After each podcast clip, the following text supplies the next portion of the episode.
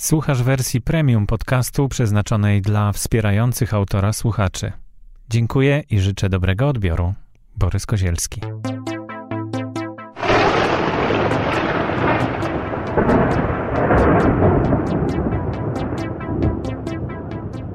All we need to do is make sure we keep talking. Przed mikrofonem Borys Kozielski, witam serdecznie w kolejnej audycji Nauka XXI wieku. To jest taki podcast, który jest dostępny na stronie nauka.podcasty.info.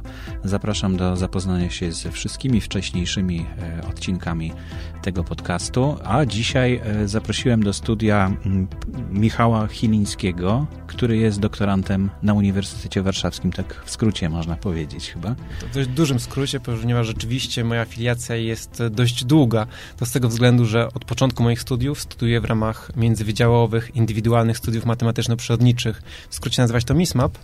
Tak naprawdę jest to tyle fajna formuła, że spośród siedmiu wydziałów, wydziałów właśnie przyrodniczych, mogłem swobodnie wybierać program studiów i zawsze gdzieś kręciłem się wokół teledekcji środowiska, czyli opisywania środowiska przy pomocy różnych ciekawych metod technicznych, matematycznych. Stąd główne moje wydziały to jest Wydział Fizyki, Wydział Biologii oraz Wydział Geografii. No ale to o tym świadczy, że nie dałeś się wsadzić w szufladkę. Albo to świadczy o tym, że trudno mi zdecydować tak naprawdę, co jest najfajniejsze i że próbuję znaleźć gdzieś tą swoją wspólną strefę oraz, że nie lubię się zamykać w ramach jednej dziedziny, tylko lubię czasem spojrzeć z kilku różnych punktów widzenia. No bo to, co obserwujemy obecnie w nauce, to jest taka właśnie interdyscyplinarność, czyli łączenie różnych nauk, e, nawet fizyki z, ze statystyką, z socjologią, a tutaj to wszystko dosyć blisko siebie jest. Biologia, geografia, fizyka. Tak, taka jest prawda. W rzeczywistości tak naprawdę mamy teraz dwa bardzo ciekawe nurty w nauce, przynajmniej z mojej perspektywy. Jeden nurt to jest oczywiście ścisła specjalizacja, czyli żeby być w czymś naprawdę dobrym, trzeba się w tym specjalizować, te dziedziny obecnie są dość wąskie. Natomiast inne podejście to jest właśnie takie podejście bardziej systemowe, czy takie z innego punktu odniesienia, ale tego punktu poza już ścisłą specjalizację, tylko z tych dziedzin pokrewnych. Dlatego ja wyszedłem z założenia, że może ciekawiej z punktu widzenia moich studiów, z punktu widzenia procesów i różnych tematów badawczych, zająć się właśnie łączeniem kilku dziedzin, czy być to osobą, która z niczego nie jest może świetna, ale z kilku rzeczy jest przeciętna, a jeśli weźmiemy tą sumę przeciętności, to wyjdzie jakaś dodana wartość. I stąd właśnie mogę brać udział w wielu różnych projektach, gdzie zawsze potrafię coś włożyć z innej dziedziny, co aż powoduje, że jest to wartościowe. No i chyba z tego wynikło to, że jesteś również ochroniarzem przyrody, tak? Ochroniarzem środowiska. Środowiska. Tak, mówię, tak, tak mówię, ponieważ skończyłem ochronę środowiska na studiach pierwszego i drugiego stopnia, więc pomimo tego, że obecnie doktorat realizuję głównie na Wydziale Fizyki, są rzeczywiście, często przedstawiam się jako ochroniarz środowiska. Na czym to polega? Jak się chroni w tej chwili środowisko? W rzeczywistości sama nazwa wzięła się stąd, że rzeczywiście mamy kierunek na studiach na Wydziale Biologii. Nazywa się on, z jednej strony jest to po prostu biologia, jest biotechnologia, ale też jest ochrona środowiska. Są to studia najbardziej, nazwijmy to takie przyrodnicze, takie, gdzie nie mamy dużo chemii, nie siedzimy za dużo w laboratorium. Wyjeżdżamy w teren, myślimy o tym, jak działają ekosystemy, co się w tych ekosystemach dzieje, jakie są interakcje między nimi i też często interakcje z człowiekiem, czy też z truciznami, które człowiek generuje. Więc tak naprawdę można powiedzieć, że zakład, w którym skończyłem studia, to zakład ekologii. Więc mogę też się przedstawiać jako ekolog, ale śmiesznie, że mówicie jest ochroniarz środowiska. Tym bardziej, że wiąże to z fizyką, gdzie zajmuję się w dużej mierze zagadnieniami, które mają jakiś związek z ociepleniem klimatu. Więc jeśli... Mhm. A dobrze, a jak to, jakie to ma powiązanie, bo jeszcze do tych trucizn to wrócimy oczywiście, bo nie do uniknięcia ten temat jest, ale mm, wracając, czy to są światy równoległe, na przykład Greenpeace, czyli ochroniarze środowiska, jeśli tak można powiedzieć, prawda, bo oni bronią aktywnie, blokują statki, no różne rzeczy, różne działania podejmują, a mm, to, co, to, o czym ty mówisz, czy to się jakoś wiąże, czy, czy no, członkowie Greenpeace się wywodzą właśnie z takich studiów, czy to są ludzie po prostu nie, niezwiązani z tym środowiskiem? Wydaje mi się, że w dużej mierze się łączy, pod tym względem, że bardzo często wszelkie organizacje no, z tak zwanego, nazwijmy to NGO-sów, czyli organizacji pozarządowych, mają oczywiście podstawy naukowe i to, dlaczego protestują, wynika z tego, że rzeczywiście są podstawy ku temu, żeby protestować. Oczywiście już formy tego protestu to jest bardziej zagadnienie dla socjologów czy osób związanych z formą aktywności ogólnie społecznej. Natomiast jeśli widzimy, że wszystkie formalne metody protestu przeciwko jakimś zmianom, które wpływają źle na środowisko, mhm. a często trzeba sobie uświadomić, że ten wpływ na środowisko to jest także wpływ na ludzi, dlatego że jeśli przykładowo zmienimy całkowicie ekosystemy, może się okazać, że może nie w chwili, w której wytniemy dany las, odczujemy negatywny wpływ, ale możemy go odczuć za kilka lat, gdy pojawią się choroby, czy też gdy pojawi się brak jakiegoś zasobu w środowisku i wtedy to zacznie na człowieka wpływać, więc czasem... No tak jak to... teraz obserwujemy wzrost, wzrost poziomu, poziomu wód, tak? Czy to tak bezpośrednio no, no, jest wpływ człowieka tutaj rzeczywiście odgrywa rolę, czy... Więc to jest właśnie bardzo ważne, że ludzie często z takiej swojej perspektywy małego organizmu, który żyje nie dość długo w skali y, życia całego świata, ludzie nie są w stanie sobie uświadomić niektórych zależności, albo nie dopuszczają myśli, że te zależności mają znaczenie, albo jeszcze gorzej myślą, że za ich życia nic się nie zmieni. Ale w takim podejściu brakuje takiej odpowiedzialności ogólnie za, można powiedzieć, całą planetę, czy też za przyszłość gatunku. To jest o tyle e, trudna rozmowa w takim aspekcie, że zazwyczaj trudno od kogoś wymagać odpowiedzialności za przyszłe pokolenia. E, I człowiek, przez to, że stał się gatunkiem, który w dość dużym stopniu zawładnął Ziemią, zaczął zmieniać się w bardzo istotnym poziomie, w bardzo istotnym stopniu, mógłby tak naprawdę zacząć myśleć, co zrobi dla tej Ziemi, żeby ona dłużej istniała, żeby sam dłużej na niej istniał. Ale wiele osób niestety o tym nie myśli. Bardziej myśli o tym, że teraz chce zarobić pieniądze albo teraz chce się najeść nie zakładając, że w przyszłości może nie będzie miał co jeść. I to są takie dylematy. Po prostu trudno myśleć w długiej perspektywie, skoro my żyjemy krótko. Nie zawsze idzie to po prostu w parze z naszym umysłem. Podczas poprzedniej audycji rozmawiałem tutaj z, z profesorem e, Dariuszem Jemielniakiem, który właśnie mówił o tym, że jeśli e, nasze działanie e, wyrządza szkodę jakiejś prywatnej firmie, no to musimy wyrównać tą szkodę. Natomiast jeśli wyrządzamy szkodę środowisku, nikt właściwie nas nie pociąga do odpowiedzialności, nie musimy wyrównywać tej szkody. I to jest chyba ten taki socjologiczny troszkę problem takiej odpowiedzialności, ale powiedz mi, jak e, wygląda twoje działanie jako ochroniarz przyrody? Czy coś konkretnego robisz w tym kierunku, czy po prostu zajmujesz się badaniem środowiska i ogłaszaniem e, wyników takich badań? W moim przypadku, głównie oczywiście na studiach zajmowałem się poznawaniem mechanizmów, e, po pierwsze, działania świata, działania organizmów, ich interakcji. Natomiast w momencie, w którym wydaje mi się, że już trochę zrozumiałem, to głównie obecnie to, czym ja się zajmuję, to jest przekazywanie ludziom przynajmniej w jakimś stopniu tych informacji, które ja mhm. poznałem mhm. i próba namówienia ich do tego, żeby zastanawiali się nad wpływem swoim na świat, a zarazem próba uświadomienia im, że czasem pewne działania, które można powiedzieć zmieniają ich obecny tryb życia, spowodują, że wcale w przyszłości nie będzie im trudniej, czy nie będzie im mniej wygodnie, pomimo tego, że potencjalnie tak można o tym pomyśleć. Czyli czasem wprost rozmowa ze znajomymi, czy nieznajomymi, w której zaczynam tłumaczyć, jaka jest zaleta komunikacji miejskiej nad jazdą samochodem, czy też jaka jest zaleta wymiany oświetlenia, czy ogrzewania w domu. Takich rzeczy często, które wiążą się z jakimś nakładem finansowym tu i teraz, albo zmianą trybu życia, ale w praktyce powoduje, że finalna jakość życia moim zdaniem nie spada, czasem wręcz rośnie, a są takie drobne kroki, które ludzie mogą uczynić, żeby przynajmniej w pewnym stopniu zabezpieczyć świat na przyszłość, albo czasem używam takiego porównania, że skoro możemy coś zmienić w naszym trybie życia, to nie obniży jakości naszego życia, a może poprawi jakość życia na Ziemi w przyszłości, nie wiemy, czy poprawi, ale wiemy, że na pewno nie mhm. pogorszy, to nic nie stoi na przeszkodzie, żeby to wdrożyć. Czy nawet takie zakładanie, czy też mowa o tym, niektórzy wątpią, czy klimat się ociepla. Co ważne, nauka, którą ja znam, wcale nie wątpi na ten temat i też nie wątpi, że człowiek za to odpowiada. I w tym założeniu, rozmawiając z osobami, które właśnie powątpiewają jeszcze, jak im mówię, w porządku, skoro nie wierzycie, to zobaczcie, ja wam powiem, co możecie zmienić, żeby z jednej strony nie wpływać na ten klimat, mhm. a z drugiej strony, moim zdaniem, wasze życie się nie zmieni, a wręcz może się poprawić. I czasem próbuję w ten sposób coś zrobić. Może jest to działanie takie bardzo na niewielką skalę, ponieważ ilość osób, z którymi się spotkam, jest niewielka, chyba że usłyszą mnie, czy to na podcaście, czy, no, słyszą, czy usłyszą e, w, podczas różnych wykładów, czy spotkań, mhm. na których się udzielam. I wydaje mi się, że brakuje jeszcze może takiego rzeczywiście genialnego środka dotarcia do wszystkich osób. Powiem, że wiele osób, jak usłyszy te wszystkie argumenty, to można przekonać takie osoby do tego, żeby rzeczywiście trochę zmieniły swoje życie i działały na potencjalnie korzyść wszystkich nas. Ale wiele osób też jeszcze jest e, zupełnie zamknięta na różne argumenty, uważając, że jakikolwiek atak na ich aktualny styl życia jest niedopuszczalny. Można być w ogóle nie akceptują No tak, to są takie kolejne rzeczywistości, w których jedziemy i trudno jest z nich wyjść, ale ja przyjechałem dzisiaj autobusem komunikacji miejskiej. Ja również. Dwoma właściwie, bo tak z przesiadką musiałem jechać. Trudno się mm, tak przestawić.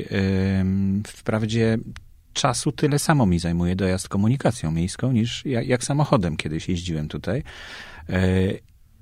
E, i, I na początku to się wydaje takie, no, no jednak komfort jest duży we własnym samochodzie, no ale potem się dostrzega takie rzeczy jak, no mogę sobie poczytać książkę w autobusie, Dokładnie. tyle samo czasu to zajmuje, a dopiero gdzieś na końcu jest to myślenie o tym, że właśnie spalin mniej dzięki temu tak, jest. Ale ja zawsze podkreślałem, że właśnie czas w autobusie to może być czas dla nas, a nie czas dla Dokładnie. drogi. Wtedy mamy czas na książkę, czy mamy czas na korespondencję ze znajomymi, czy odrabianie zaległej pracy domowej, czy cokolwiek. To jest czas, który możemy wykorzystać na własny rozwój rozwój. W samochodzie bardzo często musimy być oczywiście skupieni na drodze, a też często nas denerwuje to, że stoimy w korku, zużywa się samochód, spalamy paliwo i tak naprawdę, pomimo tego, że jestem posiadaczem samochodu, używam go bardzo sporadycznie. Nawet czasem zdarza mi się zastanawiać, w jaki sposób autobusem coś przewiozę i dopiero mama mi uświadamia, że przecież masz samochód, użyj go.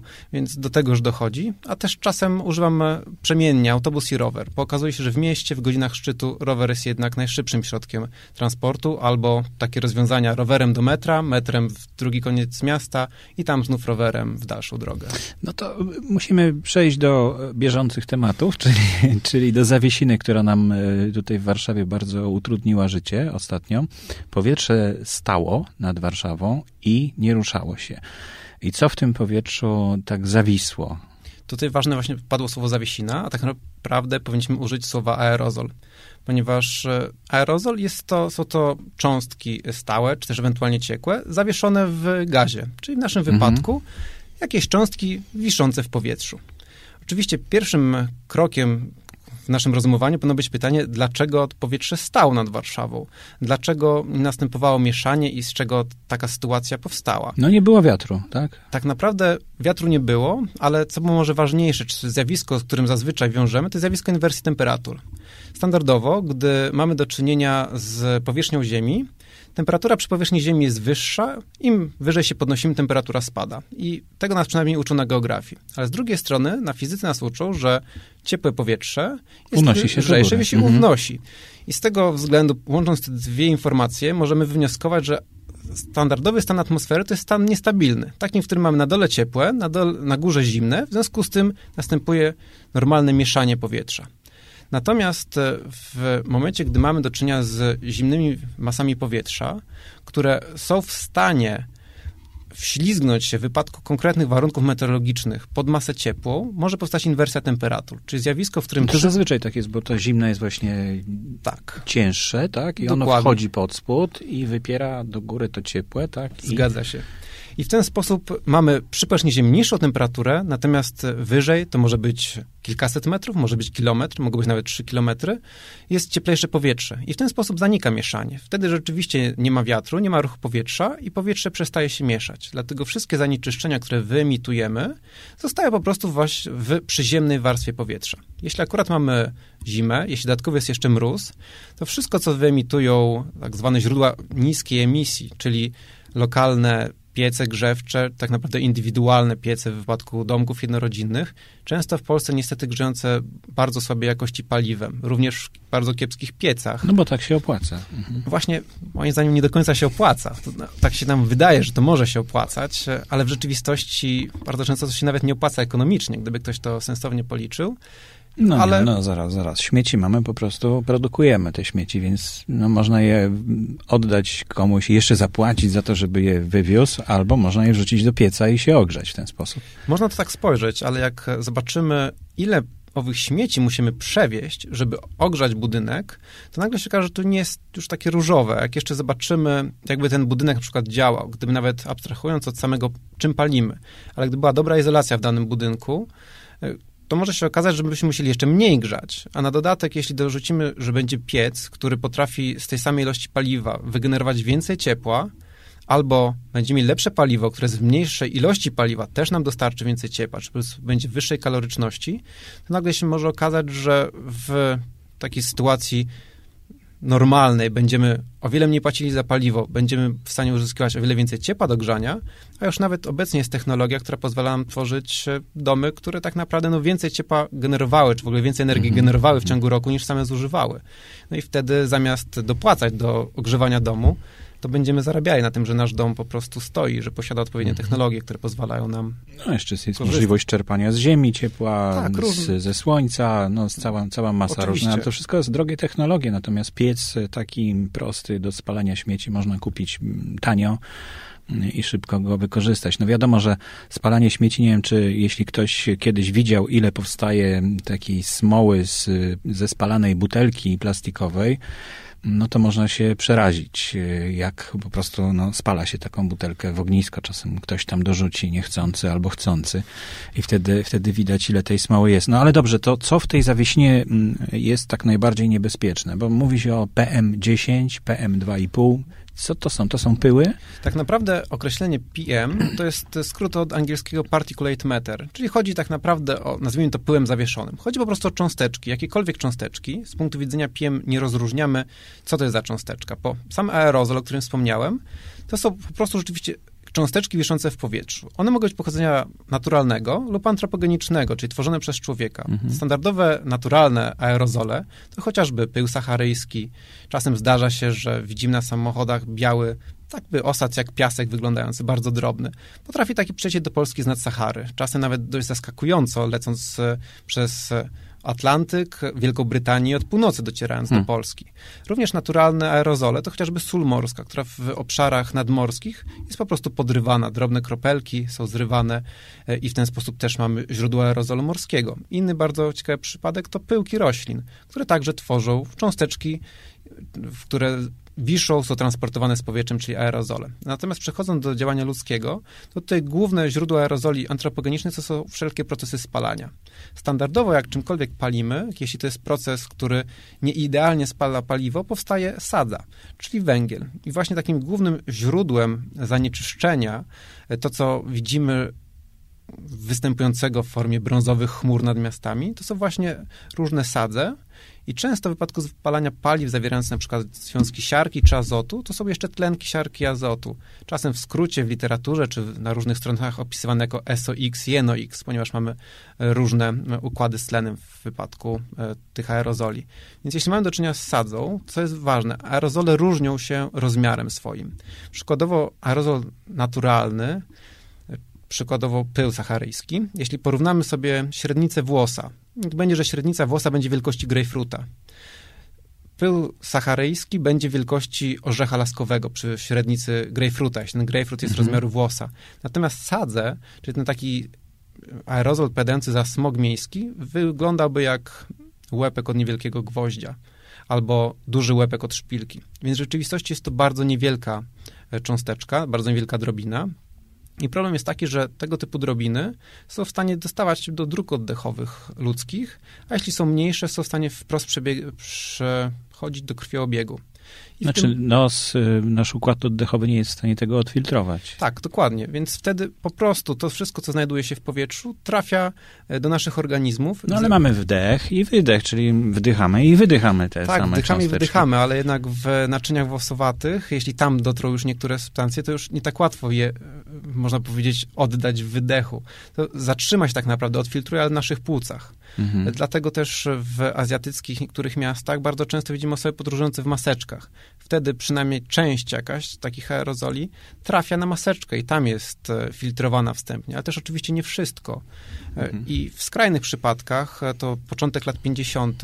w Londynie, przez kilka dni warunki atmosferyczne i duża emisja zanieczyszczeń spowodowało tak gruby smog i tak szkodliwy, że prawdopodobnie, w tej chwili dokładnie nie pamiętam liczby, ale w okolicach kilku tysięcy, cztery tysiące osób zmarło na bezpośrednie powikłania związane Hmm. właśnie z smogiem, który wtedy wystąpił. Więc liczba już e, zastanawiająca co najmniej. A jeśli jeszcze spojrzymy, że w danych dla Polski mniej więcej co roku w okolicach 40-50 tysięcy osób umiera na różne można być, efekty związane z niską jakością powietrza, to tak jakbyśmy niewielkie miasteczka co roku usuwali tylko ze względu na niską jakość powietrza. Hmm.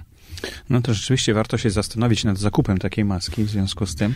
Jak się dowiemy, że taki smog wisi nad miastem, no to chyba warto założyć, ale no, to, nie, to nie może być zwykła taka maseczka chirurgiczna, która trochę nam odfiltruje, ale chyba dużo za mało. Tak naprawdę Co tam za filtr powinien być? Jakiś węglowy? od maski sam nie jestem, natomiast w aparaturze naukowej, którą stosujemy, stosujemy filtry kwarcowe oraz teflonowe. To są dość mhm. specjalistyczne filtry, które rzeczywiście zatrzymują cząsteczki różnego rozmiaru.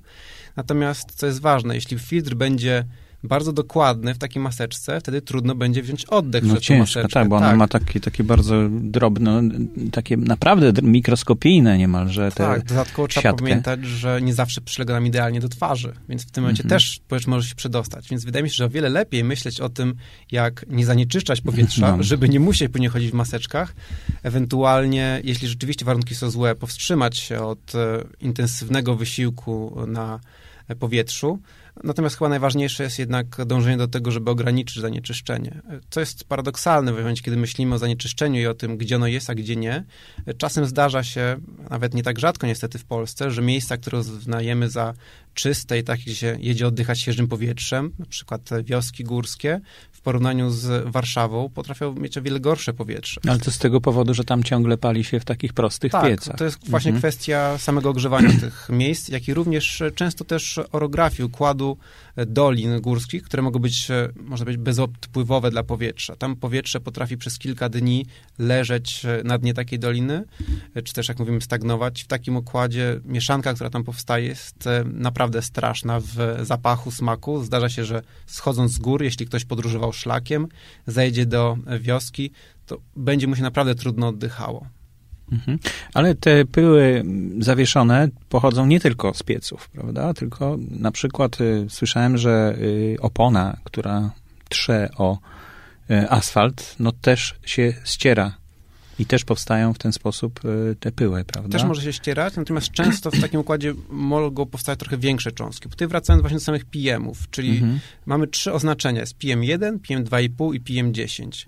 I tutaj na końcu liczba oznacza tak naprawdę rozmiar cząstki. Średnicę taką, tak. tak? Czyli jeśli mamy do czynienia z PM10, to jest suma, tak naprawdę koncentracja cząsteczek, mówimy o mikrogramach na metr sześcienny, cząsteczek o rozmiarze do 10 mikrometrów. Jeśli mamy 2,5, to jest do 2,5 mikrometra. Jeśli mamy 1, to jest do 1 mikrometra. Mhm. W rzeczywistości aerozole potrafią być takie, można powiedzieć, nanometrowe, bardzo niewielkie, czyli on oczywiście mieszczą się w tym zakresie poniżej 1 mikrometra. Natomiast duże aerozole naturalne potrafią sięgać kilkunastu mikrometrów. W okolicach nawet kilkunastu mikrometrów pojawiają się krople, takie jak krople chmurowe, czy to, co mhm. nazywamy mgłą. To są właśnie takie cząsteczki wielkości już kilkunastu mikrometrów. Więc sam PM określa nam, ile cząsteczek, nie wnikając wtedy jakich, znajduje się w powietrzu. Oczywiście im jest ich więcej, tym potencjalnie są dla nas większym zagrożeniem. Jeśli jeszcze wiemy, że jesteśmy w mieście albo w wiosce górskiej, wiemy, że jest tam ogrzewanie przy pomocy kiepskich piecy, z kiepskiego paliwa, wtedy możemy założyć, że pijem jest równoważnikiem ilości szkodliwych substancji, które po prostu mogą na nas źle wpływać. No i to też można zauważyć, jeśli spojrzymy na mapę właśnie takich zagrożeń mm, tym, tym pyłem zawieszonym, że w rejonach, gdzie jest więcej domków jednorodzinnych, jest większe stężenie e, tego e, aerozolu, tak? Czy tak to można nazwać? Tak. No to, to jest prawda, bo rzeczywiście naszym takim głównym źródłem to są niskie emisje. Z jednej strony mamy oczywiście bardzo duże zakłady przemysłowe, które są dużymi emiterami różnych substancji do atmosfery, ale ze względu na normy, normy określające ilość pyłów, które mogą emitować zakłady, czy też filtry specjalne, które są stosowane, o wiele mniej jest emitowane niż było kiedyś. Obecnie problemem głównym wypadku np. wielkich elektrowni to jest dwutlenek węgla. Natomiast dwutlenek węgla emitowany przez dużą elektrownię trafi do atmosfery, natomiast nie będzie źródłem bezpośredniego zagrożenia dla osób, które gdzieś w okolicy mieszkają. Natomiast rzeczywiście paliwo kiepskiej jakości, śmieci spalane w piecach lokalnych, które nie mają żadnych filtrów, żadne normy nie są przestrzegane, potrafią być bardzo dużym zagrożeniem. I tutaj jest takie pojęcie często wspominane, jak się mówi właśnie o takim świadomym gospodarowaniu środowiskiem, to jest eksternalizacja kosztów, w którym koszty środowiskowe czy koszty zdrowotne dla społeczeństwa tak naprawdę zwalamy na to społeczeństwo. Osoba, która pali śmieciami, w rzeczywistości może zapłacić niewiele za paliwo albo w ogóle uzyska je za darmo, jeśli śmiecie skądś zdobędzie, czy będzie spalała swoje. Trochę się ogrzeje, ale zagrożenie dla społeczeństwa, dla czasem nawet tych samych osób, które sobie tego nie mhm. uświadamiają, jest o tyle duże i koszty leczenia takich osób, czy wszystkich programów związanych z ochroną zdrowia, z ochroną środowiska, są na tyle wysokie, że gdyby osoba ponosiła te koszty, to to było paliwo zupełnie nieopłacalne w wykorzystaniu. Czyli teraz trzeba zadziałać, żeby jakoś no, nie, wyprowadzić z rynku te przynajmniej nowe piece, które są sprzedawane ciągle e, w sklepach, które można ciągle kupić i, i używać. To jest właśnie problem. Są chyba normy w Europie, u nas tego jeszcze nie ma, zdaje się, prawda? Tak naprawdę, jeśli chodzi o obecne normy, nie jestem tutaj specjalistą, -hmm. więc e, nie chciałbym dokładnie mówić, jak to wygląda. Natomiast ewidentnie to możliwe, że warto byłoby ludziom przekazywać podczas zakupu pies, czy w ogóle podczas budowy domu, to co moim zdaniem jest e, obecnie najlepszą drogą, to jest budowanie domów, które, jeśli chodzi o ich izolację, będą tak dobrze izolowane, że w rzeczywistości nie będzie potrzebny na przykład piec do ogrzewania budynku, to najwyżej do ogrzewania wody. Ale jeśli policzymy sobie koszty dobrej izolacji budynku, koszty paliwa oraz zanieczyszczenie powietrza, może się okazać, że odpowiednio stworzony budynek, na przykład z panelem fotowoltaicznym, potrafi poprzez samo ogrzewanie elektryczne, zakładając, że tą energię jesteśmy w stanie sami wygenerować, tak naprawdę zapewnić nam wszystkie potrzebne wygody, czyli zarówno ciepło w zimie, jak i ciepło wodę przez cały rok, i w ten sposób bez żadnego dodatkowego pieca. Więc jeśli budujemy dom, to warto od początku myśleć o dobrej izolacji. No, są różne metody, są pompy ciepła. Takie, Chociażby, prawda? tak, więc to jest moim zdaniem to podejście, które jest najbardziej optymalne. Czasem nawet marzy mi się, żebym, tak można powiedzieć, dla czystej przyjemności zbudowania domu, który będzie spełniał te wszystkie standardy, go zbudować. Oprócz tego, że cieszę się, że mieszkając w mieście, bo nie ma wszystkich problemów związanych z utrzymaniem domu, pielęgnowaniem i dbaniem mhm. o niego, ale przez to, że jest to już możliwe. W obecnym czasie, początek XXI wieku, mamy technologie, które potrafią tworzyć domy, można powiedzieć, nawet nie o zerowym zapotrzebowaniu na energię w bilansie netto, natomiast takie, które w rzeczywistości są w stanie tą energię dodatkowo generować. I to moim zdaniem jest przyszłość, zarówno finansowa, jak i przyszłość dla dobra całych ekosystemów, czy też dla dobra świata, bo wtedy nie tylko nie będzie bezpośredniej emisji sadzy z naszego spalania opału, ale również nie będzie emisji dwutlenku węgla, który z punktu widzenia ocieplenia klimatu i zmian w kształcie Ziemi, jaką znamy, także ma bardzo duże znaczenie. Mhm. Y, zajmujesz się też teledetekcją środowiska, czyli rozumiem, że to chodzi o jakieś pomiary y, również y, właśnie takich aerozoli, tak? Teledetekcja środowiska to dość pojemne pojęcie, mm -hmm. tak naprawdę znaczy, że sama teledetekcja to jest badanie zjawisk bądź obiektów na odległość. To może mm -hmm. być e, coś, co niektórzy utożsamiają z zdjęciami lotniczymi, inni z satelitarnymi, ale teledetekcja już chociażby też zdjęcie rentgenowskie. Jeśli bez rozkrawania człowieka sprawdzamy, jak wygląda jego układ kostny, to znaczy, że coś zdalnie zmierzyliśmy. Więc teledetekcja w moim wypadku zacząłem od e, badań z wykorzystaniem bliskiej podczerwieni do określania stanu roślinności i w takim układzie rzeczywistości przerabiam aparaty fotograficzne, przy ich pomocy robiłem zdjęcia i zastanawiałem się, co na tych zdjęciach widzę, albo najpierw zakładałem, co chciałem zobaczyć i tak przygotowałem aparat, żeby na tych zdjęciach było to mhm. widziane. Natomiast e, później przechodząc w kierunku fizyki atmosfery, tam oczywiście trochę zmieniły się metody, ale cały czas jest to operowanie zazwyczaj falą elektromagnetyczną, do tego, żeby ona doleciała do jakiegoś obiektu, następnie się na nim rozproszyła, odbiła, czy nastąpiła jakaś interakcja z tym obiektem i aby wróciła z powrotem do naszego e, odbiornika. Rzeczywiście obecnie z punktu widzenia teledetekcji środowiska e, analizuję właśnie aerozole. Głównie w profilu pionowym. Interesuje mnie, ile nad nami, nad naszymi głowami, na jakiej wysokości znajduje się aerozolu. I do tego stosuję dwie metody. Jedna jest stricte teledetekcyjna, jest to metoda lidarowa. Lidar to jest radar laserowy, czyli mhm. zamiast fali radiowej, którą mamy zwykle w radarze, w ogóle sama nazwa radar, to jest Radio Detection and Ranging, czyli wykrywanie oraz określanie odległości przy pomocy radia. Lidar jest dokładnie tym samym, tylko zamiast radia podstawiamy światło, laser. Jest to o tyle fajne zjawisko do zobaczenia, taka aparatura lidarowa, ponieważ nocą wygląda jak dość mocna, silna wiązka światła laserowego, na przykład taki słup zielony zazwyczaj, bo to jesteśmy w stanie zobaczyć, to jest standardowa długość 532 nanometry. Taki lidar, świecąc pionowo w górę, ma obok siebie ustawiony, czy elementem lidaru jest teleskop. Mamy laser, silny świecący w pionie, obok teleskop. To, co się rozprasza na cząsteczkach, czyli na aerozolu w powietrzu, wraca do teleskopu. Jeśli odpowiednio mierzymy czas powrotu rozproszonych fotonów, możemy określić wysokość, na której nastąpiło rozproszenie. Jeśli więcej było rozproszenia na jakiejś wysokości, znaczy, że tam pewnie było więcej aerozoli. I to jest metoda, którą stosuję w ramach e, moich badań związanych z doktoratem. Mhm. Druga natomiast jest taką metodą bardziej może radiosondażu, niekoniecznie teledetekcyjną, ponieważ opiera się na montowaniu miniaturowych czujników na bezzałogowych statkach latających, czyli mm, popularnie zwanych dronami. Mm. Dokładnie. Następnie takim dronem też wznoszę się na określoną wysokość. Staram się często, żeby to była dość e, duża wysokość, taka, żeby móc coś powiedzieć, na przykład o tysiącu metrach nad nami. Czyli wznosimy się na tysiąc metrów, oczywiście zaraz obok pracuje lidar i następnie mam dwa profile. Z jednej strony profile aerozoli rozpraszających, to jest to, co lidar mierzy. Z drugiej strony profil aerozoli absorbujących. Trudno jest mierzyć przy pomocy lidarów aerozole absorbujące, ponieważ one absorbują promieniowanie, nie rozpraszają.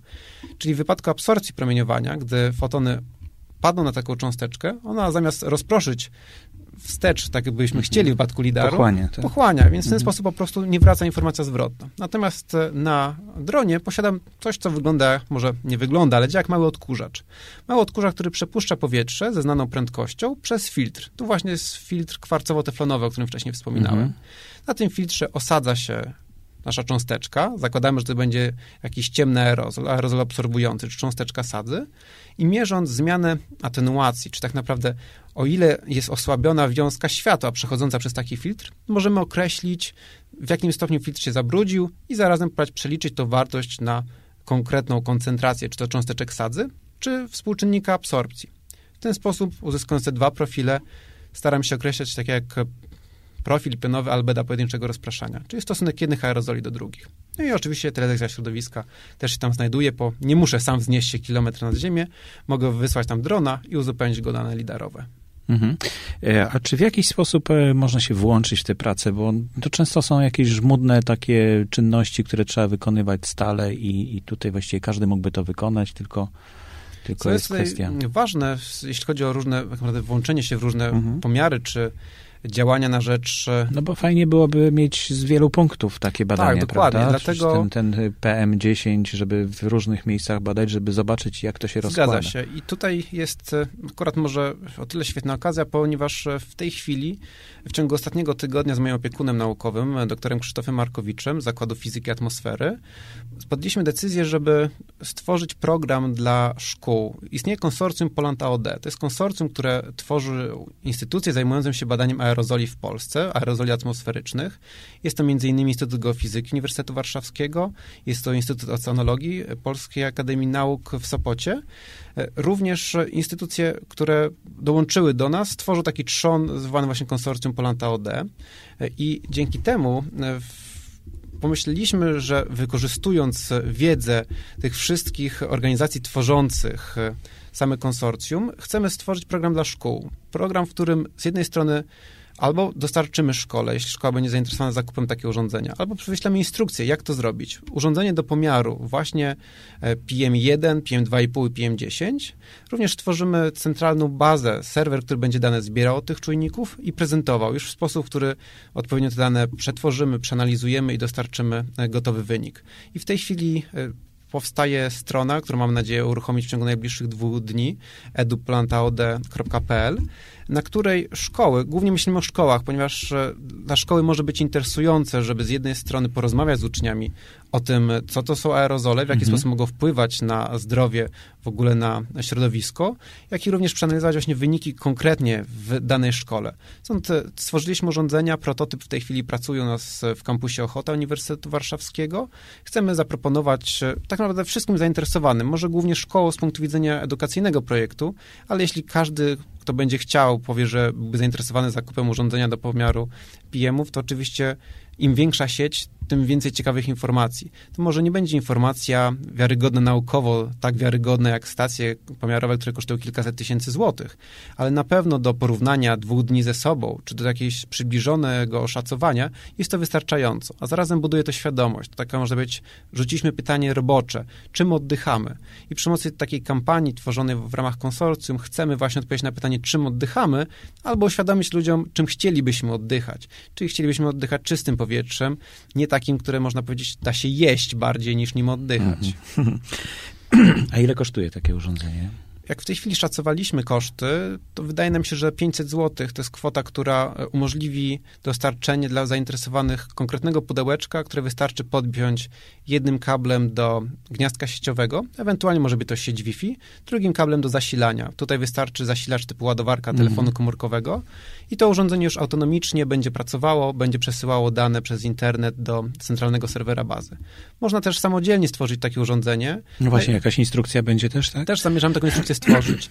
Pewnie na początku na stronie zadamy pytanie wszystkim zainteresowanym, czy po pierwsze chcą takie urządzenie dostać gotowe, czy chcą stworzyć sami. Koszt takiego urządzenia stworzonego samego szacujemy koszt części w takiej uproszczonej wersji na około 380 zł, bo sam czujnik, który jest najdroższy, kosztuje obecnie 280 zł. Jeśli dodamy do tego odpowiednie przejściówki do komputera, to wychodzi koszt w rzeczywistości w okolicach właśnie 380 zł.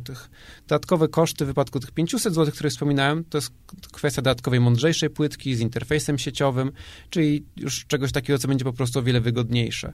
Ale najważniejszy koszt, największy to jest właśnie 280 zł, sam czujnik PM, który jest gotowym komponentem, do którego po prostu dodajemy dodatkową elektronikę, ułatwiającą korzystanie z tego. I potem te dane można prezentować pewnie na wyświetlaczu, czy po prostu na monitorze. Tak, znaczy założenie jest ogólnie takie, że samo urządzenie będzie podpinane do sieci, a już wszystkie wykresy dla wszystkich urządzeń będących, nazwijmy to takiej sieci, e, sieci społecznej, czy też sieci stworzonej przez mieszkańców, przez różne szkoły, będą dostępne przez stronę internetową, więc każda pojedyncza stacja będzie miała własną stronę, gdzie będą wykresy z danej mm, stacji, no mm. ale też będą wykresy, jeśli będzie wystarczająca liczba dla, w formie mapy zaprezentowane. Na mapie będzie można wybrać mm. konkretną stację, też wszystkie osoby, które chciałyby te dane ściągnąć na swój komputer, przeanalizować, będą tak, tak najbardziej miały do tego dostęp.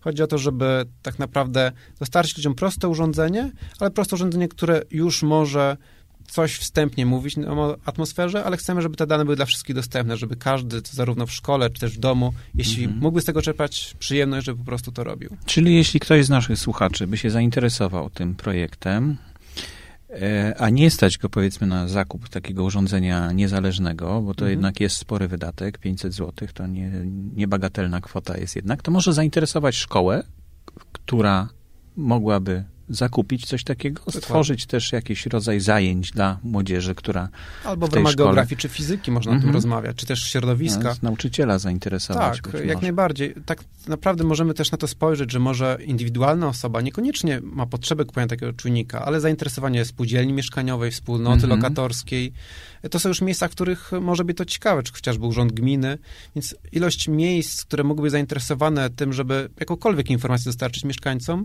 jest wiele. W zeszłym roku nawet próbowałem w ramach budżetu partycypacyjnego warszawskiego mm. w jednej z dzielnic zrealizować program wyposażenia dzielnicy w kilkanaście stacji pomiarowych trochę bardziej skomplikowanych, potem czujniki 2,5 tysiąca kosztowały niż nie 500 zł. Natomiast dowiedziałem się, że niestety badanie jakości powietrza, czy w ogóle kontrola jakości powietrza nie należy do zadań własnych mm -hmm, dzielnic. Mm -hmm. Dlatego budżet partycypacyjny odpadł, ponieważ obecne przepisy przekazują kompetencje w ramach kontrolowania jakości powietrza Wojewódzkim Inspektoratem Ochrony Środowiska. Stąd nie było to możliwe finansowanie w ten sposób. Ale 500 zł z jednej strony to dużo może, jeśli patrzymy na pojedynczą osobę. Dla niektórych osób to też jest jeszcze koszt akceptowalny, ale jak zobaczymy na całą szkołę, czy ewentualnie mm -hmm. całą wspólnotę, no właśnie, to, to może się okazać, że 500 zł to jest wcale nie taka duża kwota, a wtedy przynajmniej wiemy, czy przed naszym blokiem, przed naszym budynkiem jest powietrze, które chcielibyśmy, żeby tam było. A jeśli nie, to możemy się zastanowić, dlaczego takie nie jest. I może w ramach poszczególnych wspólnot ludzie zaczną się zastanawiać, że wystarczy, żeby jeden samochód na cztery domy jechał na przykład do miasta, skoro każdy z mieszkańców ma własny samochód i jeździ sam, to gdyby tak naprawdę codziennie w tygodniu kto inny prowadził, a cztery osoby by jechały samochodem, czy też pięć, to kilka osób miałoby czas, żeby ze sobą porozmawiać spokojnie, mogłyby miło spędzić ten czas, ewentualnie mogłyby poczytać, a zarazem na ulicy byłby mniejszy korek i też mniej byśmy spalili, wyemitowali różnych gazów czy aerozoli do atmosfery. No, tego należałoby sobie życzyć w takim razie.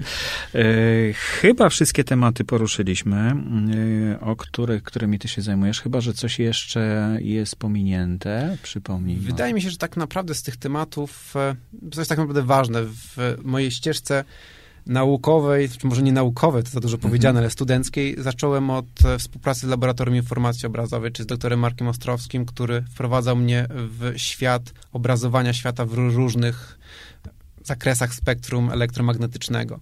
Czyli tak naprawdę od fotografii w zakresie ultrafioletowym przez pasmo widzialne do termografii różnych elementów termalnych, czy też e, mikrofali. I z tego tak naprawdę, z tych rzeczy czysto środowiskowych, z ochrony środowiska, przeszedłem w kierunku fizyki atmosfery, czyli miejsca, gdzie zajmuje się aerozolami w dużej mierze, ale co też ważne, aerozole, ich rozkład pionowy w atmosferze jest związany z zmianami klimatu chociażby, czy tak naprawdę bilansem radiacyjnym Ziemi, który jest związany z ociepleniem klimatu.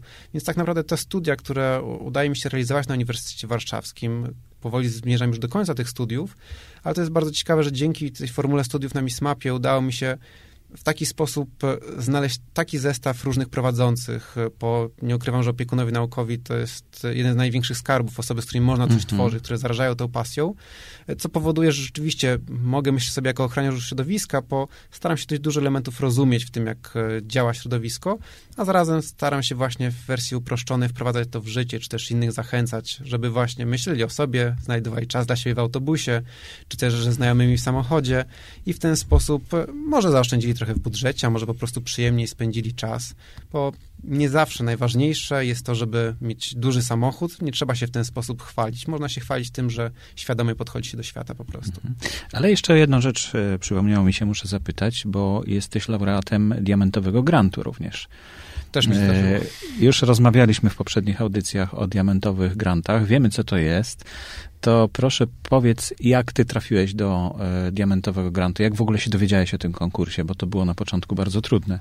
Tak naprawdę nie pamiętam dokładnie, kto mi o tym konkursie powiedział. Wydaje mi się, że możliwe, że ktoś z rodziny po prostu wspomniał, że jest taki konkurs, nazywa się Diamentowy Grant. Ja zawsze się śmiałem, że to jest węglowy grant, bo w sumie diament to jest to specyficzna mm -hmm. forma węgla, dokładnie. I nawet moje pliki z różnymi wzorami podań były zawsze oznaczone jako węglowy grant. Natomiast... E, dokład... Ołówkiem pisałeś, tak? Bardzo lubię pisać ołówkiem, albo piórem wiecznym, albo ołówkiem. To są dwie moje ulubione formy, ale tak, ołówek też tam był.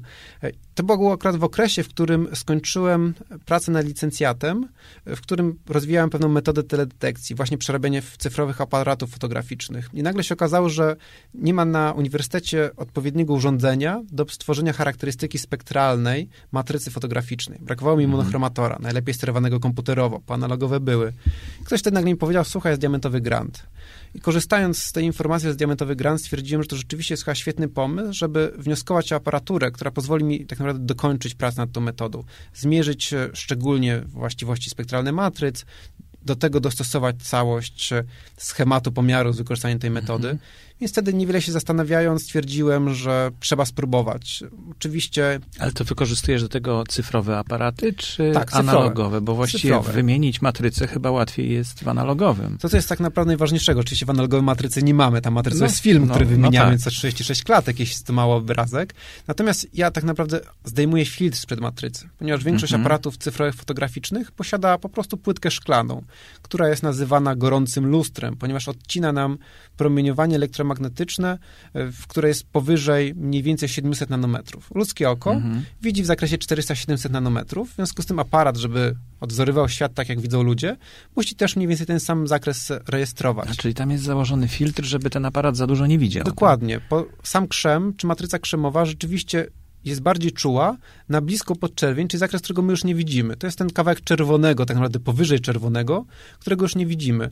A świat w bliskiej podczerwieni jest e, diametralnie różny od tego, co widzimy, mhm. dlatego że roślinność, zielona roślinność, którą zazwyczaj obserwujemy, jeśli byśmy spojrzeli w bliskiej podczerwieni, byłaby tak naprawdę blisko podczerwona, gdybyśmy widzieli ten kolor, to z tego względu, że właśnie tam najsilniej odbija promieniowanie. Więc wszystkie rośliny absorbują w zakresie niebieskim i czerwonym, no i troszeczkę odbijają w zakresie zielonym. To troszeczkę wystarczy nam, żeby dla nas wszystkie mm -hmm, rośliny mm -hmm. były intensywnie zielone, ale 10 razy mocniej roślina odbija w bliskiej podczerwieni.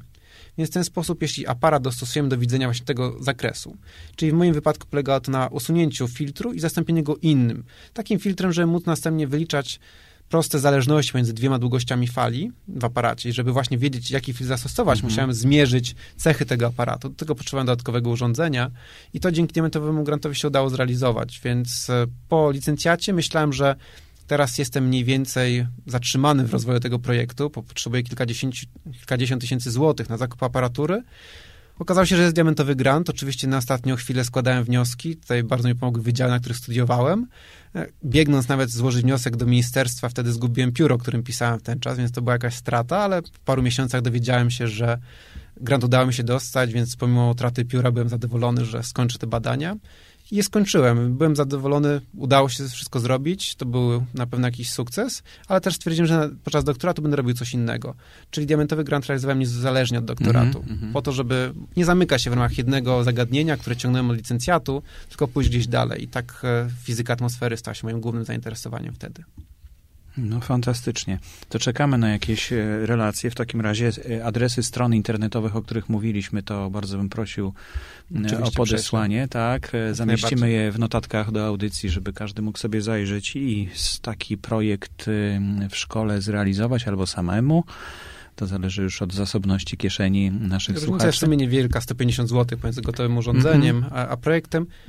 Co też dodatkowa wada jest z takiego projektu, które nie jest samodzielnym urządzeniem, tylko jest podpięte do komputera, że musi cały czas pracować komputer, 24 godziny na dobę. Coraz Więc- częściej tak się dzieje w domach też. Tak, ale jak policzymy sobie energetycznie, ile prądu zużyje Mhm, komputer pracując mhm. całą dobę, a ile prądu zużyje mała płytka z mikroprocesorem, to może się okazać, że mniej prądu, znaczy Mhm. też mniej wydamy na A, bo prąd. to działa bez, e, bez komputera, tak? Tak. Aha. Za 500 zł mamy urządzenie, które nie wymaga w ogóle komputera. To jest e, Tylko coś, sieci, podłączenia do sieci. sieć, do internet, internetu. i Mhm. Ładowarka telefoniczna. Czyli taka ładowarka, Mhm. która podaje nam 5 V, 1 amper, czyli możemy policzyć, że maksymalnie 5 watów zużyje, ale urządzenie w trakcie pracy zużywa 2 W. I potem dane się ściąga z internetu, nie z tego Tak. urządzenia. Z internetu Mhm. stwierdziliśmy, że będzie wygodniej, ponieważ nie wszyscy użytkownicy znają się na tajnikach adresacji No tak, sieci tak. Mhm. e, IP, w ogóle poszukiwanie adresu IP. Stwierdziliśmy, że najwygodniej będzie, jeśli wszystko trafi na centralną stronę internetową i tam każdy podczas e, tak naprawdę wysyłania wniosku, czy też zamawiania urządzenia,